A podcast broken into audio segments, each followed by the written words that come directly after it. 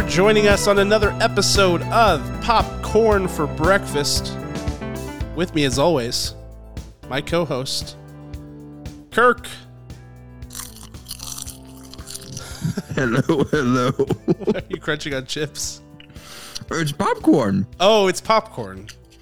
It's Should've popcorn for breakfast. We're hoping that you are listening to this for your breakfast and you're eating popcorn. And your other co-host, Cam Yes, that's a ve- that's a very likely scenario. Though what was funny is that on, I hope this comes through on the YouTube video. You were frozen when the crunching noise came on, so it was like you were frozen with your mouth open, like putting what I thought was a chip into your mouth, but it was it was actually a popcorn kernel, and so I was I was very confused for a bit there, but it was it was very funny. It was picture perfect. I'll put it in the thumbnail. I'll probably put it in the thumbnail if I can snag it. I'll I'll put it in there. Uh, anyway, thank you guys so much for joining us. Holy smokes! If oh my gosh, if it's been such a herky jerky. We've had a rough go. Okay, over here at PFB, we've had a rough go. Uh, we have not been putting out episodes with the regularity that you guys have become accustomed to over the last few years, um, except for maybe during the pandemic, which was like the definition of herky jerky. Um, yeah. And for that, we are extremely sorry, especially me. I feel this week has been horrible. Last week was horrible. I feel like it's one of those times where you just feel like life is just like kicking you in the head over and over again. It's like that. What is that? Like a Frank Sinatra song? Like that. Uh, Ain't that a kick in the head? I don't know if that's Frank Sinatra. I'm an uncultured swine, so I don't actually know. Um, but it's it's like that song is what it feels like. Um, my whole house is sick. My stupid basketball team lost their stupid basketball game. Oh. We've had scheduling craziness, illnesses. Just to give you a, a sense of, of of where things are at in my house, Kirk. This is this will set the stage for my mental state. Spoiler alert: It's extremely. It's like approaching an all-time low.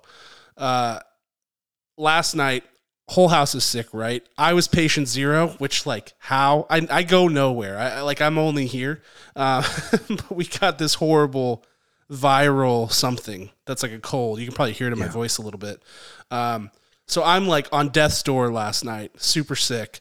My wife is coming down with it. Our youngest is coming down with it. Our oldest, he's like a tank. He he gets illnesses, but he just barrels through them like the Juggernaut in Marvel Comics. Like he he just like doesn't even care. Anyway, he comes into our room because he's like all congested and whatever. We're like, okay, buddy, you can sleep in our bed. An hour later, he wakes up out of nowhere, pukes everywhere No. pukes everywhere in our bed, all over everything. Disgusting, horrible, terrible. He's feeling like crap, whatever. And then just like kind of brushes it off. He's like, all right. I was like, wait, you're good? I was like, let's stay awake for a little while, make sure you're good. Like, checked his temperature, temperature normal. He's like bouncing off the walls, feeling great, whatever. And uh, yeah, so I, I was here. I'm thinking like it's the stomach flu. No, he just like boot rally back to normal. I was like, what the heck is that? And you're Um, like, am I gonna have? Is that gonna I, for sure. me? And so then I have the, you know, the like the post throw up scaries where you're like, oh no, it's coming for me. It's going to get me. But he really doesn't have the stomach flu. He just, who knows? He just, he, he barfed in the middle of the night. We had to wash our sheets and our comforter in the middle of the night. And uh, yeah, it was, it was god awful. So that's, Wait, that's Did you have I'm to at. like wait for it to dry as well, or do you have another? we had set? backups. We put Thank the we put the. Christmas set, the winter set, you know, and then and then you're sweaty because it's like it's like Flannel. it's like a Flannel sheet.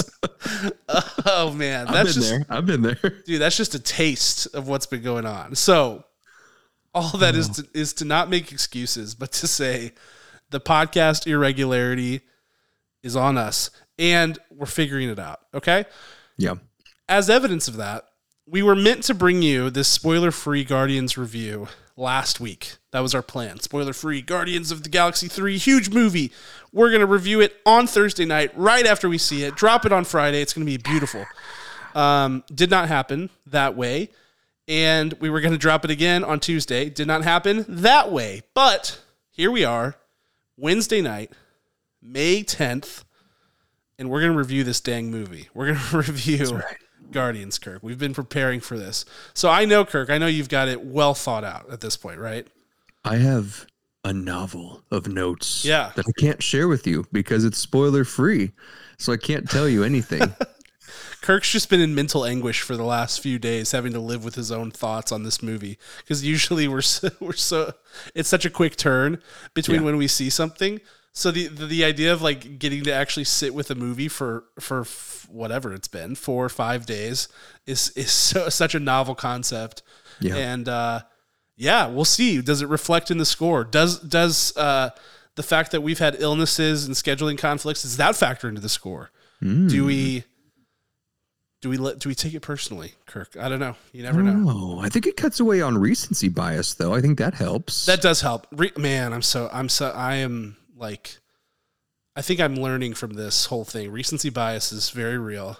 yeah. And you almost need like a film palate cleanser, Kirk. We need to pick like one movie like we need to pick like one movie that's like our totem, you know, like an Inception, like the thing that tells you if you're in reality, like balances you out. We need we need like a movie palate cleanser totem, and it's just like I don't know. would it ha- would it have to be super bad, or would it have to be just very normal? Uh, I don't know, like, or or somewhere in between, like, is not really bad, but is like such a crazy storyline. Like the the craziest thing that just popped into my head was Natalie Portman in Anywhere But Home. Yes, Um, I love is it. That, is that the one where she gets she's in Walmart, or is that the one where she where Susan no, Sarandon that's is her mother? Um, what is that one called? The the one where she's in the the Walmart is not anywhere but home. It's um That's the one we should watch, whatever that one's called. the one where with, she's in the Walmart. Yeah, I've seen that one. with Um, um uh California. That was like her first big like deal. yeah, as like a as like an adult. Where the like heart a- is, right? Isn't that what it's called? Where the heart is. That's it. Yes. Where the heart is. That's what I'm going to get us two Blu-ray copies and on digital. Every movie we see before we can review, we must watch Where the Heart Is with Natalie Portman. or like my big fat Greek wedding, like something that's just like has an energy all its own. Something that just like I've never sat through that entire no, movie. come on, oh come on, Kirk. They're making like a third one, I think. I know. Um, I don't know. That's I love that concept and it's hilarious to me. It, it, it needs to happen. We need we need one thing to center us so we can be like, okay, compared to that, this is the score. Maybe we could have the viewers out there vote for what movie we is our palate cleanser Yes. sometimes too. That could be fun. that could, be, fun. That could be fun. But, for, now, it's Where the Heart Is. it's where the heart is. Until further notice, let's hope to God it's streaming. Otherwise, me and Kirk will be paid three ninety nine every week. We're not gonna buy it out of principle. I'm buying it. No, we're not buying it out of principle. right now. We're renting it on Prime on Prime Instant Watch every week. We're gonna be just a plug impoverished. for uh, just a plug for uh, JustWatch the app if you're looking for a movie that you, you don't know if it's streaming somewhere um just searching it right now live as come we on, record come where the on, heart big is money, no whammies. Hulu, give, come on, Hulu, come on, Peacock. well i hate to say this you cannot stream that anywhere right now I knew it. I knew it. it's 14.99 on itunes right now Dude, that just that movie reeks of not being able to stream it. It just really does. it's just one of those films you hear the title, you're like, no way you're streaming that anywhere. It's probably on freaking uh Fubo TV or something like that. I don't know. it's it's so obscure it's not even on fubo tv I bet you could record it on Freeform tomorrow. I bet it's like on every day on on Freeform. Oh lord, this has gone off the rails. Okay, reminder: we're talking about Guardians of the Galaxy Volume Three. Let's re let's bring it back. no this is a review for where the heart is We're bringing it back. No, we'll do that next week. Uh, Guardians of the Galaxy Volume Three, spoiler-free review. So that means I know all you you Marvel guys, and you know we're in this boat too. No post-credit scene, mid mid credits, whatever. We're not talking about any of that. We're not talking about future outlook of the MCU. None of that. That'll be for a later date. That'll be for a later date and time. It will come. We actually will have some time because there's there's a nice like spacing this year. You know, we get this, we get Secret Invasion, I think late June, Kirk, and then we get, um, you know, the Marvels a bit later, like November. So we've got a little bit of a, a little bit of breathing room here, which is which is right. nice. Because bob good. is back big bob, Bob. Iger is back Bob loves said, the breathing room. this is too cluttered. That's right. We need some space. I can't keep up from the Marvels to Yeah, that's right. Captain Marvel to WandaVision. He's like, I have not seen all the properties and I will not move forward until I've watched every minute of Marvel. He's still on episode four of She-Hulk. That's right. They call him Breathing Room Bob. That's that's what they that's what they call him. That's not actually true, but they I saw it on I saw it engraved in his underwear. Don't don't ask me why I saw his That's underwear why. band. Oh boy, Breathing Uh, room. we're, we're off the rails already again. Okay, let's let's review this movie. Spoiler free.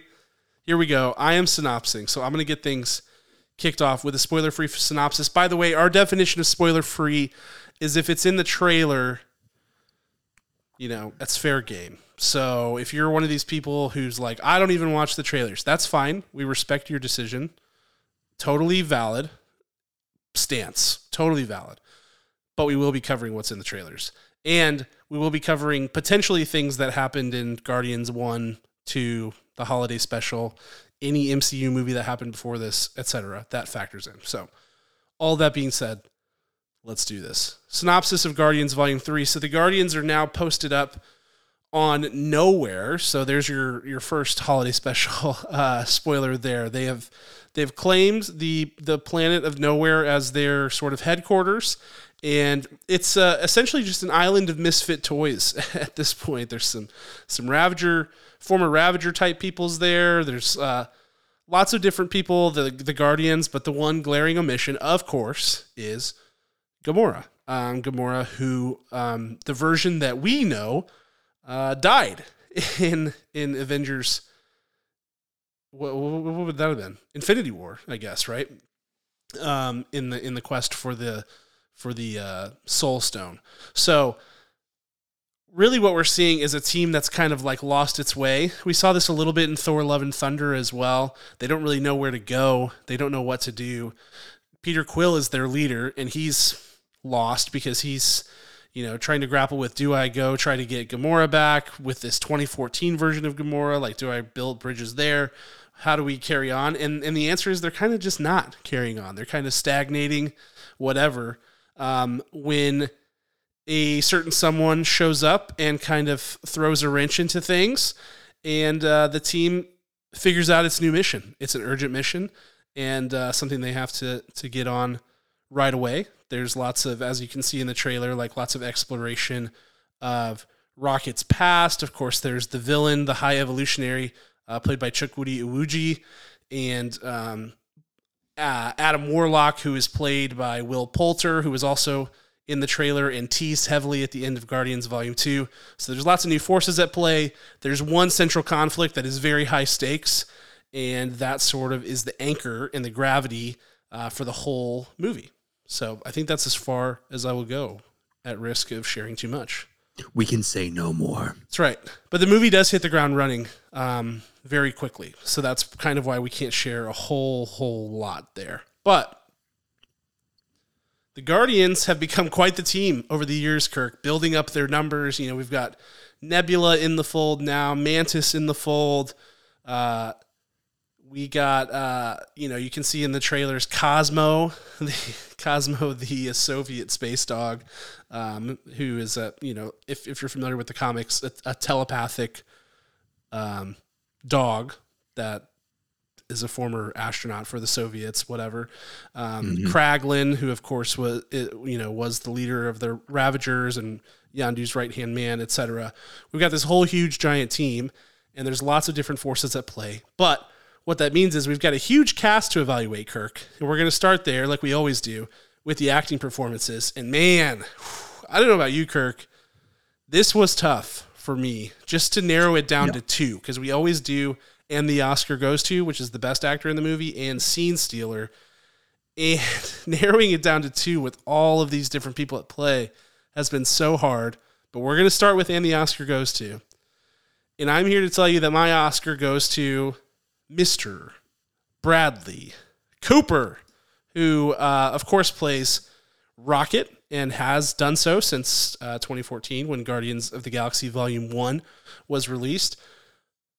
Very easy to say that this is one of the most unsung voice performances of all time. I mean, I think there's lots of people that have kind of casually said, um, wow, I didn't really realize that that was Bradley Cooper doing it all this time, or oh, I can hardly recognize his voice. But there has not been the sort of heralded, like, this guy who is an A list actor, someone at the top of his game, someone who's been nominated for Academy Awards, um, is playing an animated character and doing so at an extraordinarily high level. His voice acting is insane, has been throughout all the Guardians uh, movies as well as Infinity War, Endgame, what have you. And he brings it every single time, takes the utmost attention to detail with it. And, and this movie really, uh, and, and as it's sort of been with all the Guardians movies, his his uh, presence and his his arc as a character has come more and more into focus with each additional movie. And as you've sort of seen in the trailers, there's lots of like delving into Rocket's past and things like that. And so Rocket is at this point of what is his purpose? You know, he's he's kind of where where Peter is at the beginning of this movie, kind of like, you know, now that everything's over with Thanos and and what have you, and and Gamora's gone, we've got this team, but like, what is our what is our north star? What are we going for? And Rocket that is that's kind of leaving him in an area of self reflection. And I think what Bradley Cooper does in this movie is phenomenal. I mean, to, to, to make people see this character as a human character and to feel deep emotions for this like candidly just a ridiculous thing. I mean, it's like it's it's an anthropomorphic raccoon that's like uh, he, he's very gritty and like he wants to fight people. He's like a rough and tumble kind of guy. So it's it's a really silly character, just uh, you know from inception. It's the concept of it is is so is so silly, and Bradley Cooper just tears down your walls one one at a time and makes you more vulnerable. He's injecting all this soul and all this life into this character and and just like bringing this really you know. Uh, a character that you just really feel empathetic towards um, or, or sympathy towards. And I feel like everyone, to an extent, can see themselves in Rocket. And I think that that's a testament to, first of all, the writing that's been done by James Gunn um, for this character, but also the incredible voice work of Bradley Cooper. In this movie, he does a phenomenal job. I can't get into all of it, but truly amazing work that's going on. And I loved it. I have to give it to Bradley Cooper because. Uh, he's deserved it for a long time, and he definitely deserves it now. Be Coop, be That's Cooper, right. Be Cooper thing. Yeah, I think that there should be a category for the Academy Awards for best vocal. Oh, best I wholeheartedly agree, Kirk. Right? I wholeheartedly agree. It's a different animal altogether. And the people that can do it well are magic. They are magic people. Um, I think it's time. I think it's time there is a new category added to the Academy Awards that might spice some things up. It would. And make the competition a little bit more flashy. For sure. Kirk, who I'm you going, giving your Oscar to? I'm going way left field here, Cam. You ready for this? My okay. Oscar goes to Chukwudi. Ooh, I like it. The villain. He plays the High Evolutionary, as said and seen in the trailer. And this man is going places. I mean, he is of uh, of many different descents, of many different regal backgrounds, uh, thanks to his parents. And uh, after a quick Google and Wikipedia uh, search, and he is just everything you want in a villain. I think that a villain can absolutely make or break your film. It really, really, really matters. so often they're like, eh, well, he was okay, but really I was focused on the Guardians. No, if you have a bad villain, you have a bad movie because the stakes are not balanced out. He knew exactly what the the motive was. He knew exactly what the dementia of it all was what the what the corruption of his thought process was so when you have a goal but you're obsessive over it whether you're uh, narcissistic over it or you, it is just strictly for the wrong reasons over your own over the villain's own trauma or whatever it might be if you are striving for something as a villain and you can make it so real and so righteous Um, but then underneath it all, know it's so wrong, and that there's a glimmer of I know it's I know it's wrong, but I know it's right. Those are the glimpses we get to see in his performance. We get to see this gray line that's uh, crossed, very, very much so crossed into the dark side of things. And I love watching a good villain. It's probably because I as as an actor I would love to be a villain, but I don't have the complexion uh, to be a villain. Maybe with a lot of makeup. I don't know.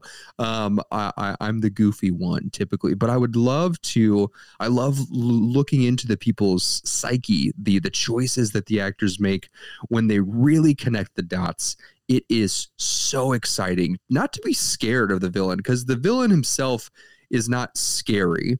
Um, he's scary to the characters, but not scary to the audience. And that there's there's a key differentiator there. Uh, my wife asked me, she's like, "Is sca- is he scary? Am I going to be nervous about him?" Like, you'll be nervous. That's a better description. But you won't be scared. But you'll you, the stakes will be there. You will be enthralled about the danger he presents to the characters, and that's really where you want to live in a film.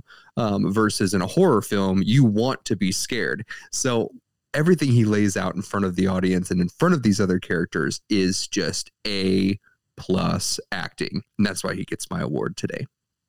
I love it, and I'll just I'll just go ahead and say that that was my my second consideration for and the Oscar goes to. Um, and there were a few that were, were really close, but um, Chukwudi Iwuji, incredible performance and one that supersedes uh, being kind of cordoned off into that scene stealer category just because he has so much screen time and he's such an important part of this movie. Like like you said, Kirk, a good villain.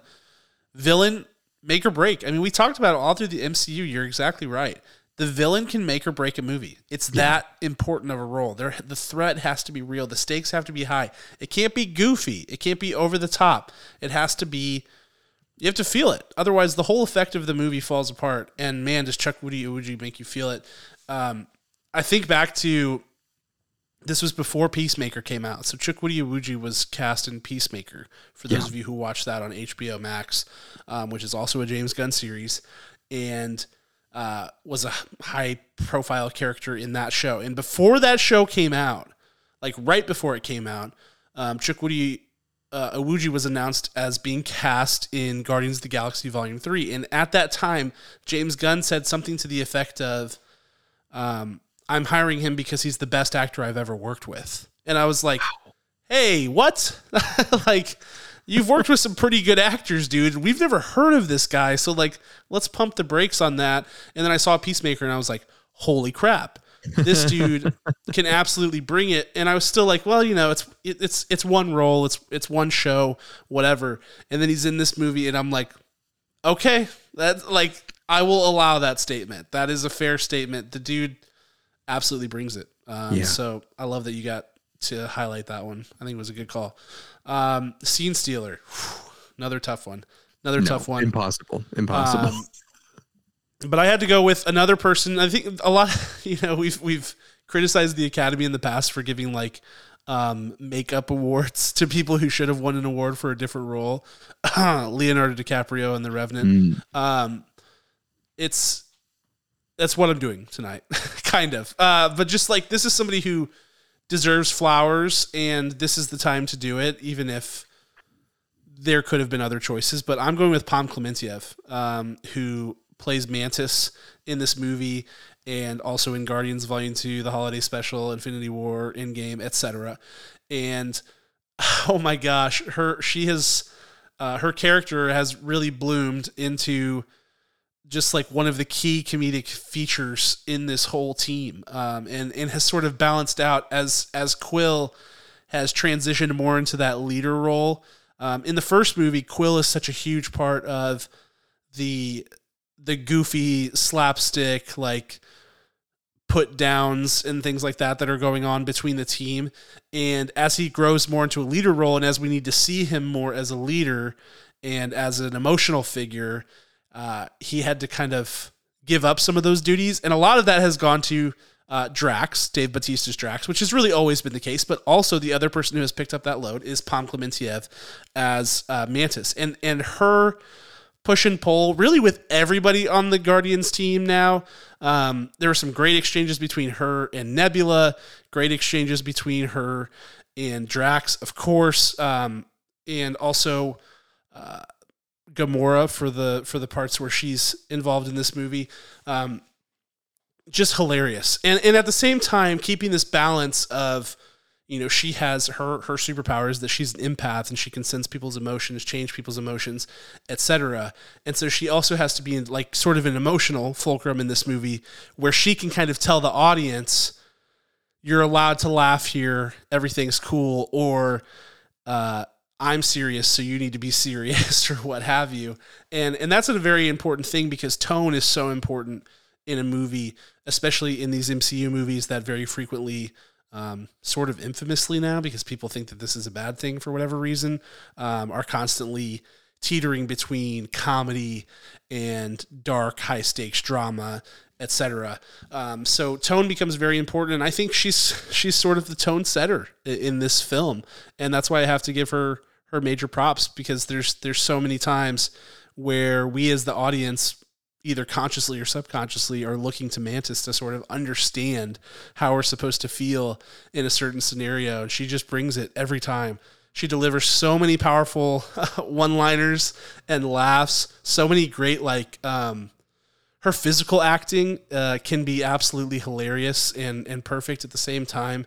There's one scene where she's just kind of like ragdolling around, and it's it's absolutely hilarious in every way.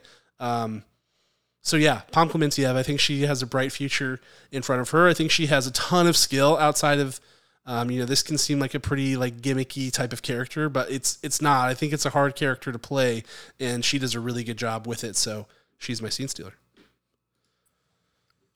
Well, I wish I could ragdoll on the screen right now, kind of in the way that she does in the film. It's it's very impressive, and uh, so impressive that my scene stealer also goes to Pom nice right there. Look at that trophy. This is for you, Pom. If you're out there, I just want to let you know we're in Southern Illinois and we would love to give you your trophy. So just stop on by. It's very it's high quality. It's very high quality. I mean, Target does not put out low quality trophies. Facts, facts. You could put some snacks in there and eat it just like this, uh, as I have done. I should put my popcorn in here. You should have. Um, wow, missed opportunity that's a good thought for next recording. Well, stay tuned.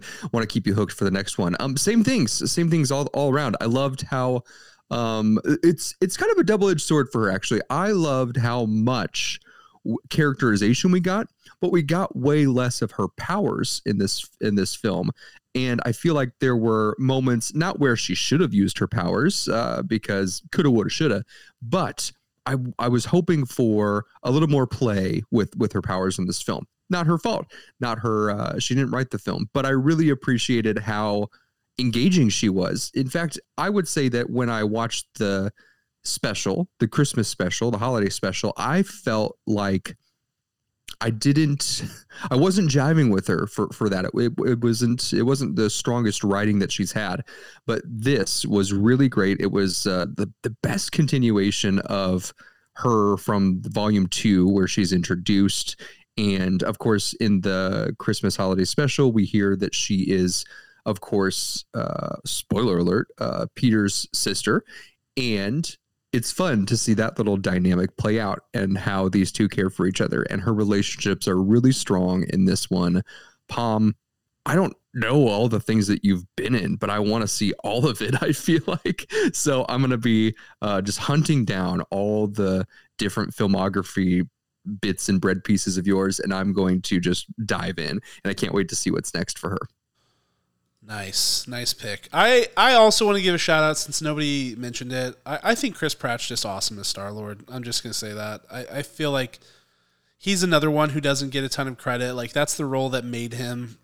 Um, you know, people say it's the Parks and Rec, but like this was his first like high profile leading man type of role. Um, and he's he you know took the bull by the horns immediately and kind of made his impact. And he just continues to do such a stellar job as this character. I thought he was spectacular in this movie. Um, so shout out to Chris Pratt. In my opinion, the best Chris. So I, I, well, I, I stand by that. I know that you're a non-believer, but here we are. here we are. Uh, all right, let's get into the production. Let's talk about James Gunn and, and his uh, his third and final crack at the at the Guardians of the Galaxy as a feature film, uh, which we can now officially say since he has said it and since he's obviously moving over to the DC side of the house. Um, we're going to start with Showstopper and then go into director's shoes. Showstopper is, of course, where we talk about what blew us away about the movie, and director's shoes is where we say what would we do if we were in the director's shoes or chair, uh, however you like to visualize that. So let's start with Showstopper. Kirk, here's my Showstopper. I'm ready. The boldness. I'm going with the boldness in this movie, Kirk, because you know sequels are an interesting phenomenon. They are. There's a lot of people out there that subscribe to a school of thought that sequels cannot be better than the original, and I understand that um, because the sequel wouldn't exist without the original. You can get really existential about it, etc. But ultimately, I don't subscribe to the theory that sequels can't be better than the original. I think there are lots of sequels that have surpassed their predecessors, etc. But I will say that more often than not, the sequel fails to reach the heights of the original. That, that I think that's a fair statement. Like the original is almost is in most cases better than its than its sequels. But um, the reason for that, I think, is because directors get comfortable and they look at and, and studios too. You know, you've got a whole bunch of rooting interests in here, and they say this is what worked in the first one. We're trying to make money just do that again. Don't don't do anything too crazy. Don't do anything too nuts. Play it safe. Play your hits. Make us some money. And the directors are like, I don't want to rock the boat. I want to make sure I keep doing things that people like. You know, now they've got all the critical response, the fan response. They're factoring that into their writing process, whatever. It gets messy. James Gunn did not play it safe in this movie. And I don't think he's played it safe at all. I think he continues to do weird risky, zany things all the time. In this movie, he was uh, introducing all kinds of different aesthetics and um, visual components that have not been a part of the Guardians playbook in the last few films. There were some action sequences, um, some some high frame rate sequences where he's doing incredible, risky, crazy stuff um, different types of shots that he's not used before, different types of, um, you know, even all the way down to choreography, production design, etc. And I just really have to respect the heck out of that. I just really do because, um, you know, you don't want to blow it. I think everybody in the back of their mind is probably like, I don't want to blow it, but he's just so confident. That's what that's what I see whenever I see this movie, and it's how I felt about Guardians 2, which by the way I really liked. I know some people dogged that movie, but I really liked Guardians Volume 2. It's just somebody who understands the vision. They have a clarity of vision and they're executing it. The confidence is there. They're in their zone and they're just going for it. And that's what James Gunn is doing here. And I really respect it. Um, another banging soundtrack, absolutely great soundtrack, excellent editing, really, really cool action sequences with some really wacky camera work that I loved. Um, there's one action sequence which is in the trailer, not obviously not the whole of it, but there's one big action set piece that is jaw-droppingly beautiful and amazing and just oh my gosh, I haven't stopped thinking about it since I saw it. And all of that was like new flavor that he injected into this movie. And he doesn't have to do that. You know, he's got he's got one foot out the door. He's got other things going on. Like he was brought back to do this movie kind of knowing that he would eventually leave after all the drama that went on there. Um, and yet the boldness was still there and I loved it. I just thought it was so sharp and fresh and it made it feel like its own movie and it made it feel um, exciting and different and I give him a lot of credit. I really do. I have to tip my cap. I think James Gunn was just totally in his bag, um, as he has been throughout this whole series. I I commend him. So that's my scenes. That's my uh, sorry, I forget what category we're in. That's my showstopper. Was the boldness of James Gunn's direction. I, I really loved it. What a wonderful direction it was. My showstopper. To cue you into this, I want to take you back to 1998, Cam, to a little Disney Channel original movie called Halloweentown. Oh my! There was a lovely, lovely woman of Hollywood royalty named Debbie Reynolds who plays Aggie Cromwell and she says, quote, magic is really very simple. all you've got to do is want something and then let yourself have it. So when I watch films, sometimes I am I usually hit a crossroads with the characters. Characters hit crossroads all the times in movies. Uh, it's part of life. So why not imitate that on the screen to help us kind of travel through our feelings, to help teach us and learn more about ourselves and learn about these other characters and the situations they're in? It's beautiful, right? It's beautiful. This is why movies are important. So what the, what the reason I say this quote is because all you got to do is want something and let yourself have it. There's a moment in this movie that I can't talk about, but there is a character let's say it, Rocket, is at a moment of crossroads. And I just tell myself, what if they did this in this moment? And then it happened. And I was so relieved because that's exactly what I wanted. Now, sometimes that happens and you get you the character takes the other choice, right? And you're like, "Oh, how interesting. That's a bold choice. Fantastic. Okay, okay." But in this particular moment, it was so satisfying as a Marvel fan, as a Rocket fan, as a film lover. And those are the moments that are so keyed in by the director, by the writer, by the writer's writing team, by the creative team, that they have to know so deeply how these characters would uh, would choose their paths forward or would travel on the path uh, under the circumstances that they're given. And it is so wonderful that it happened this way. So there there's that and there is an incredible fight sequence that that will that blow my mind but this one in particular that I can't tell you about is so impactful that I can't wait for you to talk about it, or I can't wait for you to see it so I can talk about it to you, either off screen or on screen. Um, I'll have to bring it up maybe in the next episode that says, hey, by the way, I was talking about this. But I do love our spoiler free reviews. So that is my mysterious showstopper today. I love it. You're walking the spoiler tightrope and doing it with with much grace and gusto. I I was I was in awe. I was like, oh, careful, careful, careful. Uh, Where's no, the dumb button? Kill his audio. You nailed it. You nailed it, Kirk. Much respect. All right. Moving on to director shoes and what notes we would have for uh, James Gunn. Mine is simple, and I also feel like um, slightly misleading because it sounds like a big critique. Um, it's a critique that you've probably heard me give to other films before and like majorly dock them for. Um, in this case, it's it's only a minor offense, and and I think that if you see once you see the movie, it will make sense, and that's just that it's a bit heavy on the. Uh, it's a bit busy, I guess is what I should say. Heavy or busy, not dense, not not hard to understand or confusing, but heavy in that there is a lot of things to do. There's a lot to get done, um, because like we said, huge cast, lots of characters, lots of character arcs. And in order to make each one matter, you have to develop it, end it, whatever, right? Um, and so that's what was going on here. There's a lot going on, and, and at certain points in the movie, you just feel it. You just you you feel it, and you're aware of it, and you're going, okay, whoa, there's a lot. There's a lot going on here you know at at certain times multiple ones of like multiple different subplots or arcs are are popping off in rapid speed and you're like okay hold on we got a lot going on here. We need to balance it. And uh, it it does not go off the rails and it does not at any point get all the way to where you're like okay this is ridiculous. There's too there's just way too much going on. There this is overly ambitious and it misses the mark. Um, but it is felt. Um, and I think I probably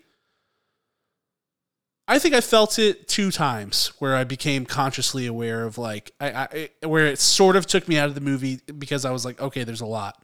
There's a lot here that they're trying to balance and it might be overly ambitious, but it's not enough to like really derail the thing.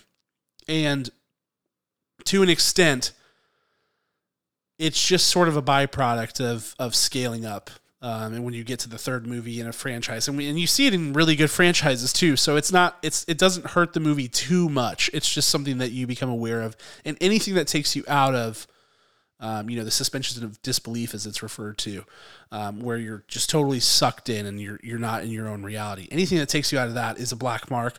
but this one is it, it, to me it's minor um, and and for some people who are not watching a movie to critique it like you might not even you might not even notice it. So but that's that's definitely one for me. And i think i think in addition to that and kind of in conjunction with it there is one character that i would say you could make an argument should not have should not be included should not be there in certain parts of the film. Um, or or you could make an argument in the film at all um, but i will i will just leave it at that Okay. I got two gripes Let's with go. this movie, Cam. I got my director shoes. They might be loafers, but they're my director shoes. I got them ready right here. And uh, it's too hot in my basement to put them on. so I'm going to keep them off. But I must say, the first one, my first gripe has to deal with uh, in balancing these characters, we were off balance with our Peter Quill. In fact, I would uh, have hoped to see just as much of him as normal. Um, in fact, there's a critical way that he balances out the main plot of the story that you don't actually see him enough in this movie. And I'm not saying that he has to be the number one in every in every of these films um, very much critical to the success and the plot of one, success and plot of two, and he is very important in this plot as well. However, we just don't get enough of him, and then when we do see him, uh, there's not enough for Chris Pratt to play with. Uh, at least in the first half of the film, and then the second half of the film, he kind of gets locked in because his his side of the story speeds up. So I was thankful that we didn't just completely cast him aside. Number two, the second thing that uh, upset me, if I was the director, uh, was deaths. Can't talk about any deaths, of course, on a spoiler free review, but I was hoping that there would be some incredibly shocking deaths. And I wasn't shocked by the deaths. Um, I think I've told it on this podcast before. Definitely have told Cam off off camera that, man, I really wish that uh, someone would kill a main character in a in a movie that uh, like X X character of X tier, or maybe balance it off by a third tier and a first tier uh, person. And they never do it. They never do it in in Star Wars. They never do it in superhero movies because they want the opportunity to maybe bring them back. And I get it. I get it. They want to have maybe another opportunity. Infin- or uh, what's it called? Secret Wars is coming down the line. We'll see someone down there, but if we get rid of people that we really like, then it could be weird for the audience. So I want people to be bolder on deaths, and this one wasn't for me. Yeah, I would say too with with Secret War as with Secret Wars as the example, you can technically kill whoever you want uh, when you're talking Right. about a, a multiversal event. Uh, case in point, Gamora, um, who did in fact die, but also still is around. Um, you know, in this movie, and Right. you know, I am one of the people who would fully expect Robert Downey Jr., Chris Evans, etc., to appear in a Secret Wars movie. Should that, you know, happen that way, uh, I would imagine that it would. So, not saying that there is or isn't deaths in this movie that are notable or unnotable. So we'll just Mhm. obscure it as much as humanly possible there for the sake of avoiding spoilers. I think you did a good job. Um, Thank you. yeah, I get that. Uh, I think in general that has been a critique of Marvel, right? Like they don't like to kill characters. They haven't killed um, many prominent characters over the course of uh, the entire Marvel franchise, and that's not to say that they do or don't in this movie. But who whoever they do or don't kill in this movie, you're not pleased with it, is what you're saying. So I- Exactly. I, I understand.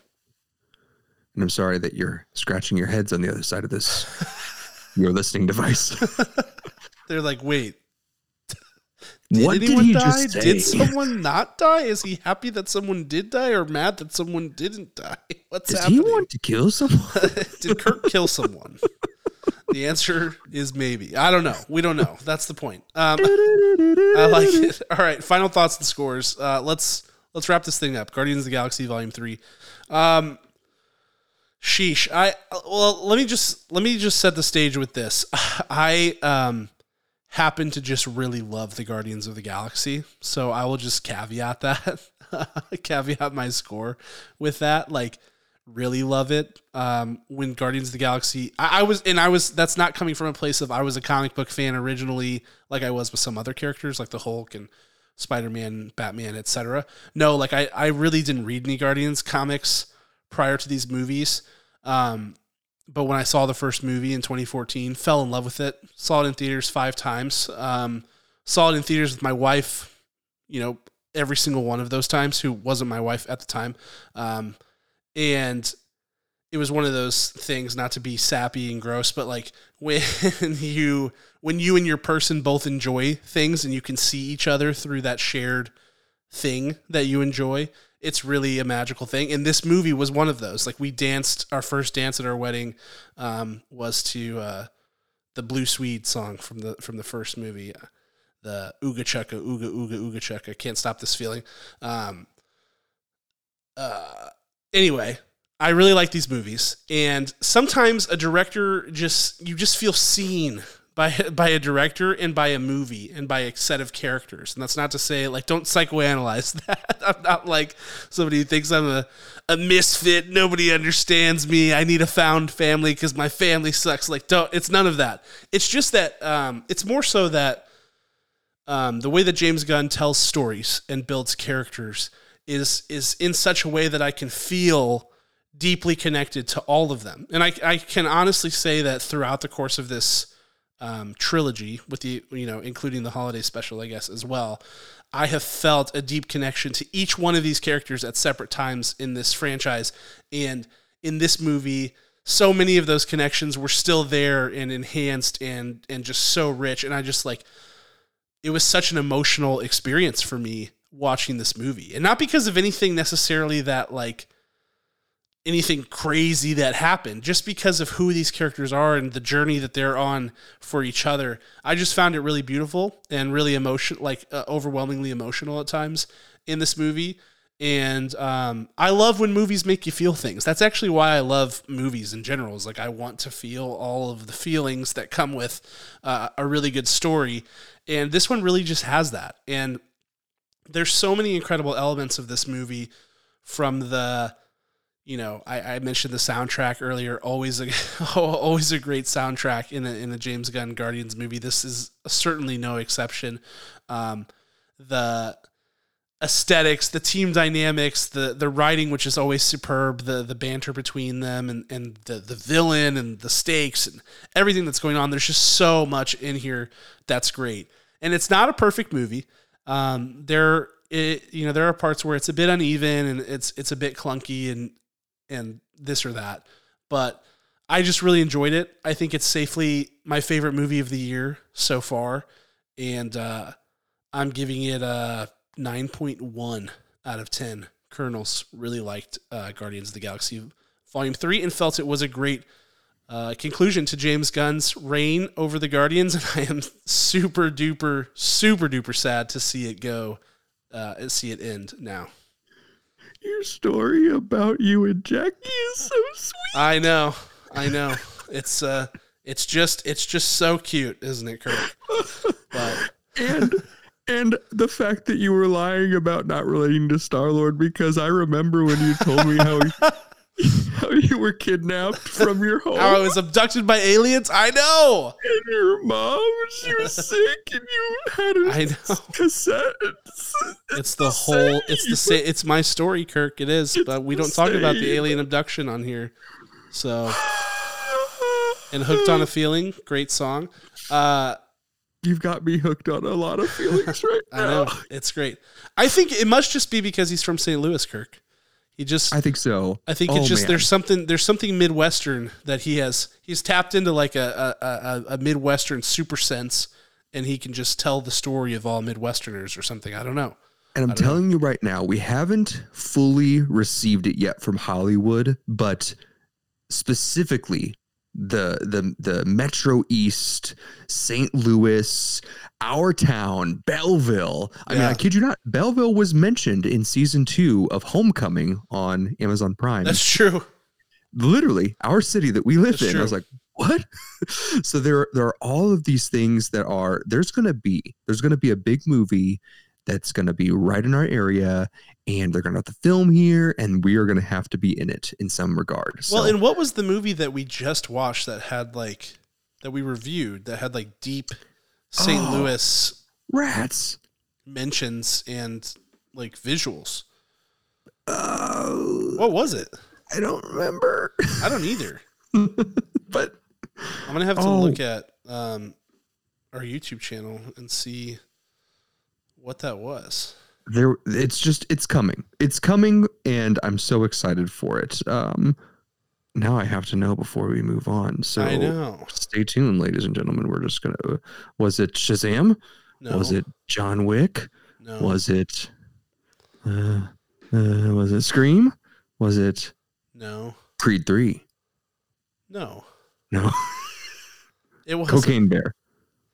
Yes, it was Cocaine Bear. Was it Cocaine Bear? Oh, it yeah. was. It was Cocaine Bear. That's They open with a bar that's in St. Louis, I hate right? that that's what it was. I was like, there was a really, there was a great movie that. no, it was just Cocaine Bear. Yeah, very much St. Louis vibes going on. But Oh, just anyway, Cocaine Bear, you know. oh, my director's or no? What am I your doing? final thoughts and scores, Kirk.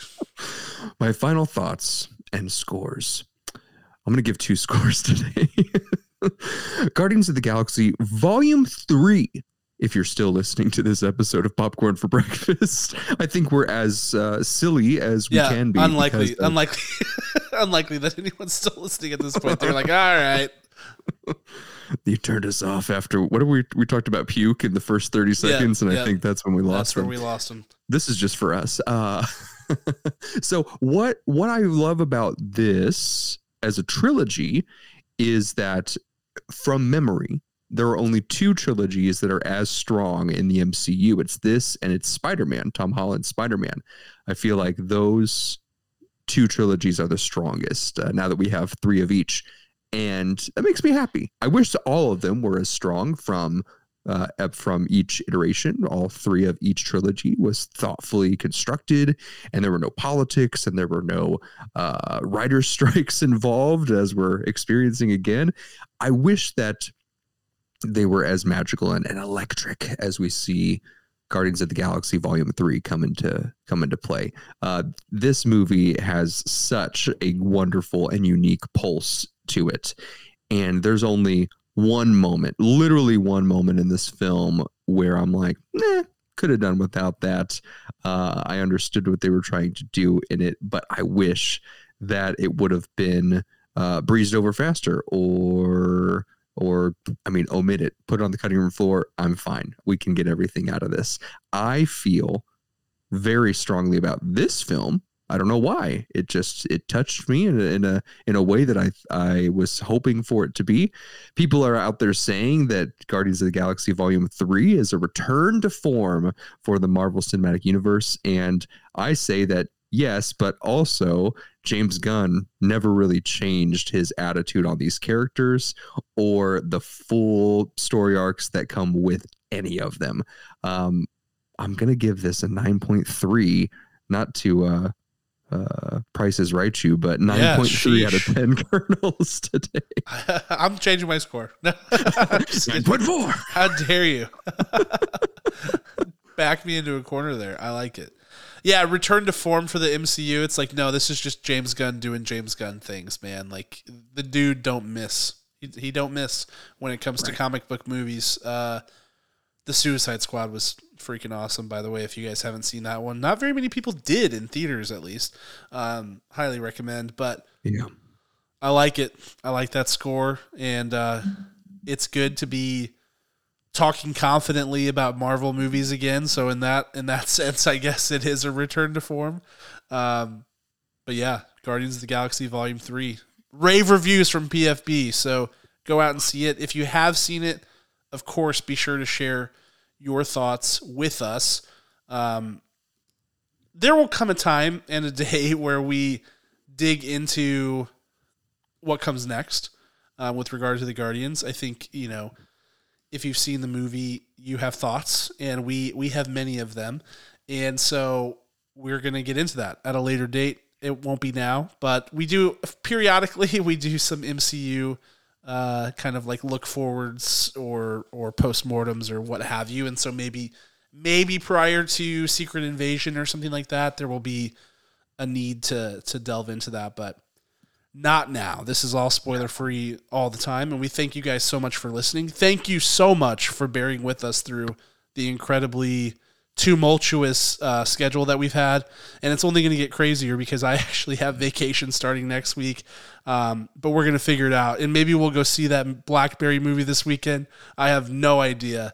Um, Wait, should we decide now so that we we we commit to the fans? I don't know, Kirk. I don't. I feel like whatever we see has to be streaming. That's my Okay. take.